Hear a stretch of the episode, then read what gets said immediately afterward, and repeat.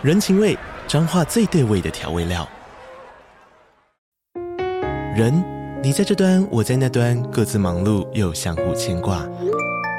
情，街角的吵杂声传递温暖与思念。味，是从每一个转角飘出的乡愁。这里是彰化县政府 Pocket 节目《彰化早咖》，我是主持人内克。从彰化大小事各具特色到旅游攻略，透过轻松有趣的访谈，带着大家走进最在地的早咖。准备好了吗？彰化的故事，我们说给你听。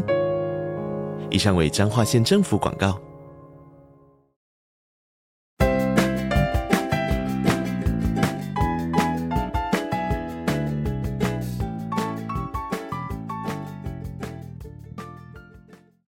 我是花。今天我想来分享一下我最近应该说前阵子学滑板的经验哦。我记得小时候一开始学溜冰嘛，那时候是住在附近的小学同学教我的，就是最古早的那种四轮的溜冰鞋。小时候不怕摔啊，学东西就是觉得好玩，很快就学会了。后来有直排轮，我忘记我还有没有去上几堂那种教练课，因为本来就会溜四轮的，所以很快就对直排轮上手了。有一阵子常常去公园大溜特。溜的，然后一直到出国玩，真的有机会去那种冰宫玩真正的滑冰。我还记得是去美国游学的时候，跟那时候 homestay 的弟弟妹妹一起去玩的。就外国的冰宫，那个时候还有 DJ 哦，在旁边放歌配乐，然后他还会分不同主题，轮流让男生跟女生分开下场秀一段，就真的觉得很有趣，很好玩。后来台北小巨蛋也开始有了滑冰场嘛，也跟朋友玩了几次，一直到近几年，就是开始看。看到路上有些人拿着滑板在人行道滑滑滑，就变比较多人开始在滑滑板了。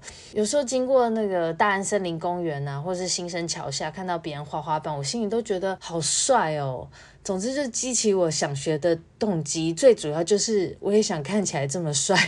想要当一个潮青，就是潮流文青，有没有？可是这一次我身边就没有住在附近的朋友，他会滑滑板的。然后那些滑滑板的人，我都会觉得他们看起来很酷的样子，根本不可能好意思去问啊。我就想学啊，怎么办？也不知道自己会不会滑得顺，然后又不敢贸然的随便买一个板。后来我就想到，我怎么又忘了网路呢？我就想说上网去查查看，我就在 IG 用那个 hashtag 查 hashtag 滑板教学啊、体验之类的。因为我这个人最爱上体验课了嘛，因为因为体验课一次比较没有负担，上了后悔也不用怕浪费，很适合三心二意的人。然后我就查一查，发现三重有，台中也有。可是怎么没有台北？后来真的查，其实我花蛮久时间查的，查查了一阵子才有找到一个叫做长板走走的滑板教学，在关山河滨公园那边，就是著名的六号水门，算是靠近松山机场那一带吧。后来我才知道那边就是学滑板、溜滑板的圣地，因为它场地很大，又有遮雨的地方，地板也很好滑，但必须在河滨公园比较深入的地方，所以第一次我是搭计程车过去。的。其实后来发现，它也是可以从附近的捷运站，你租 U-Bike 或是再转公车过去啦。总之，那个河滨公园的桥墩下就是一个极佳的滑板还有直排轮的教学场地。一到那边就看到很多不同的团体在滑滑板啊，或是溜直排轮的，也有其他的运动训练，就是一片欣欣向荣、生气蓬勃的感觉。你就是感觉大家都在那边学习，一点也不会觉得害怕或是害羞什么的。我第一次报的那个体验课。课是晚上时段的，当时只有我跟另外一个同学，还是个年轻妈妈吧，所以教练是一对二教我们两个，教得很仔细的，从介绍板子啊，教我们穿戴护具、鞋子的选用等等注意事项，跟怎么预防跌倒啊，还有他也有说，如果要跌倒的话，用什么姿势保护自己。另外就是一些直滑的基础教学。然后当我站上滑板滑行的那一刻，真的觉得很自在。很爽哎、有种觉得我也可以嘛的那种感觉，有没有？加上河滨公园那边的 view 啊，真的超好的。他从那个桥墩看出去的远方，刚好就是一零一微风南山信义区那一带的几栋大楼，然后晚上的时候在远方这样闪闪发光的。我觉得跨年的时候那边一定很多人在这边看烟火，就是那个视野刚好就是一片辽阔就对了。加上旁边还有人在练习吹萨克斯风，是吹得很好那种哦，所以就是你边滑边吹着徐徐的夏日晚风，因为我那时候学的时候刚好。前阵子夏天的尾端，然后看着前方都是都市高楼的美景，耳边听着古典老歌，就真的很享受哎，心情就是蛮怡然自得的。最后教练他还会在旁边帮你拍，就是教练他也会滑在滑板上帮你拍，所以那是一个很动态的呃小短片吧，就是给你留纪念之外，他也可以顺便让你就是看看自己的姿姿势有没有在修正的地方，然后拍出来感觉你就会觉得自己真的。很帅耶，加上河滨公园那边那个 view 录起来真的很搭，就是很可以拿去剖文或者是现动炫耀的那种。我之前就有剖过，记得我上完课马上就剖了。然后上完一次之后，我就整个食髓知味，立马报了第二堂的入门班。我觉得他们那个长板走走，它可以选单堂的、多堂的，选择很弹性，就几乎嗯、每天都有课吧。你可以再配合自己的时间来上，想学又怕的人真的很适合诶，就是可以来小尝试一下先。第二次入门课呢是在下午，就那天我看到来滑的人更多了，也有看到有些人就比较进阶的，他们在长板上走，变换一些招式。看到女生那样玩，就真的觉得很帅，而且很漂亮，就是他们说的。走板 dancing 吧，那我目前呢，就是只能顺顺的滑，可以左弯右弯就觉得很好玩了。那入门班呢，教练他就会教更多姿势的进化版跟一些小诀窍，让我们有更多的时间就是自在在那边练习，然后你就会发现自己越滑越顺了，就觉得很有信心哎，觉得。就是会了，多会了一种运动休闲，很开心的感觉。后来，嗯、可能我 IG 有常在搜寻这个滑板吧，反正就是你知道那个演算法会推荐我，所以除了长板走走之外，我还有发现一个叫 No Comply Longboard，也有在教一对一的滑板体验课，好像可以跟他预约要在哪个地点吧。然后另外还有一个 Jimmy Skate Shop 跟 All Ride，这两个是卖板的，但他们也会有，好像偶尔也会有体验班会或课程，如果想买板的话，这两个实体店面就可以去那边。呃，试试看板啊，看有没有你喜欢或适合的。只是这几个我是没有参加过，就是。好，OK，接下来我就要来分享脚踏车的。这个是我室友的经验。就现在在台北路上，不是一堆人都在骑 U bike 骑来骑去吗？但我后来才发现，其实身边不少人，他们长大后，嗯、呃，会开车，但其实不会骑单车。哎，小时候我们学单车也是家人啊、朋友啊，就玩一玩学会的嘛。可每个人成长环境不同，可能有些人小时候就是没有机会。接触到单车，到了长大之后不会骑单车这件事，好像是有点羞于启齿的事。我记得某天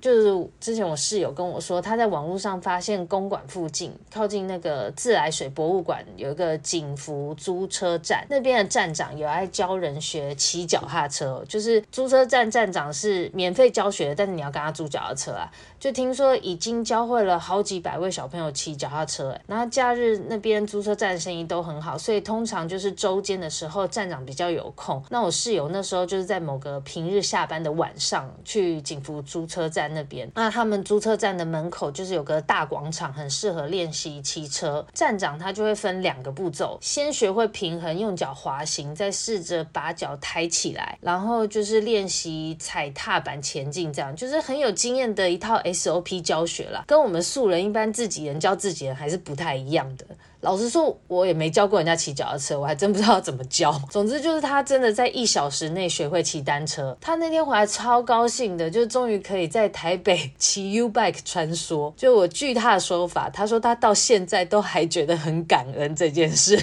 不过台北毕竟有些地方车还是很多，那个自行车道不够宽，所以我还是建议你刚学会单车还没有很敢骑的话，最好还是在河滨公园多多练习比较安全。是说台北现在的 U-Bike 自行车道结合各大河滨公园，是真的已经比其他县市都健全呢。到哪里你都可以骑单车，现在路上连 U-Bike 二点零都超多的，而且我很满意二点零，因为它那个车子座位的调整高度是很简。简单的，不像以前的那个锁我都转不开，我都只能去特别选高度适中的脚踏车才能骑。然后现在二点零的。二点零版本，你只要压一下就可以调整到你想要的高度。就真的要学会骑单车，才能体会这种怎么说，在台北街头穿梭的方便愉快。因为有时候，呃，有些两三个捷运的路程，我真的很不喜欢，就是搭捷运，因为捷运人又多嘛。可以骑着单车在街道上，在户外看看人啊，或人行道树，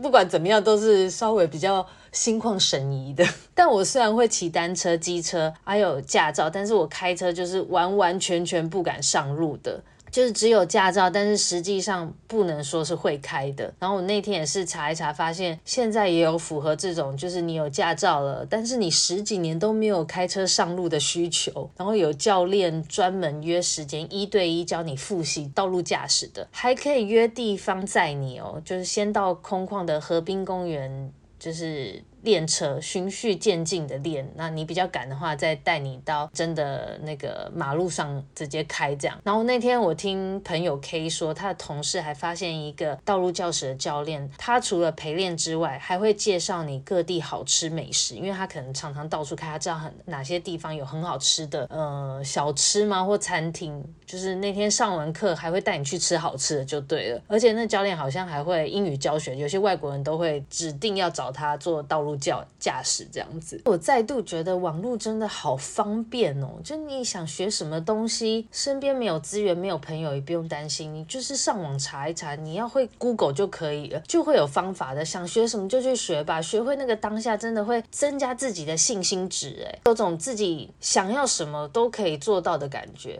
尤其是。现在体验课其实也很多，所以我觉得如果有想学想做的事，如果他有体验课的话，真的不要犹豫，你就先去上一次再。说上一次体验看看，你才知道你到底真的想还不想。好，最后我就来插播一下，除了学滑板呐、脚踏车，不知道现在在听 podcast 的你会不会对 podcast 也有好奇，想不想要拥有一个自己发声的平台，但是又不知道从何开始。其实我自从自己加入那个 podcast 的行列之后，就会加入一些讨论社团嘛。在我加入的那个讨论群组中，最近呢有四位 podcasters，他们一起串联开了一堂 podcast 驾训班，就在十二月十六号星期四下午一点，北科大集思会议中心。这四位 podcast 节目主持人呢，要带给大家一场别具风格的经验分享会。主讲人分别是 GK 爸爸原创故事绘本节目的 GK，哈拉充能量的艾咪。失婚妇女秋嗨嗨的美乐妮，以及晋级的职人 Vance，他们呢是四个风格类型与目标题也完全不同的 Podcast 节目。像 GK 爸爸，他就是适合大人小孩一起听的说故事节目。那哈拉充能量是瑞克和艾米两位双主持搭档，他们就是聊各种生活大小事的啊，像是什么交友软体啊、感情的事啊，还有呃，例如戴口罩新生活形态啊，总之很像就是听两位朋友的轻松。对话那样，那失婚妇女秋嗨嗨的美乐你节目，它节目定位就跟它的名称一样嘛，就是聊关于她离婚生活的种种感情解放啊，或是小孩啊，还有婚姻智商等等。美乐妮很幽默，她讲话就蛮好笑的。晋级的职人的 Vance，他是呃一个职涯教育顾问，他的节目就是访谈各样的职人，分享海外留学啊、工作创业等等的经验。这个 Podcast 的驾训班主要就是告诉你，素人节目也能做。出突破一千万收听的亮眼成绩，我好像应该也去听一听哦。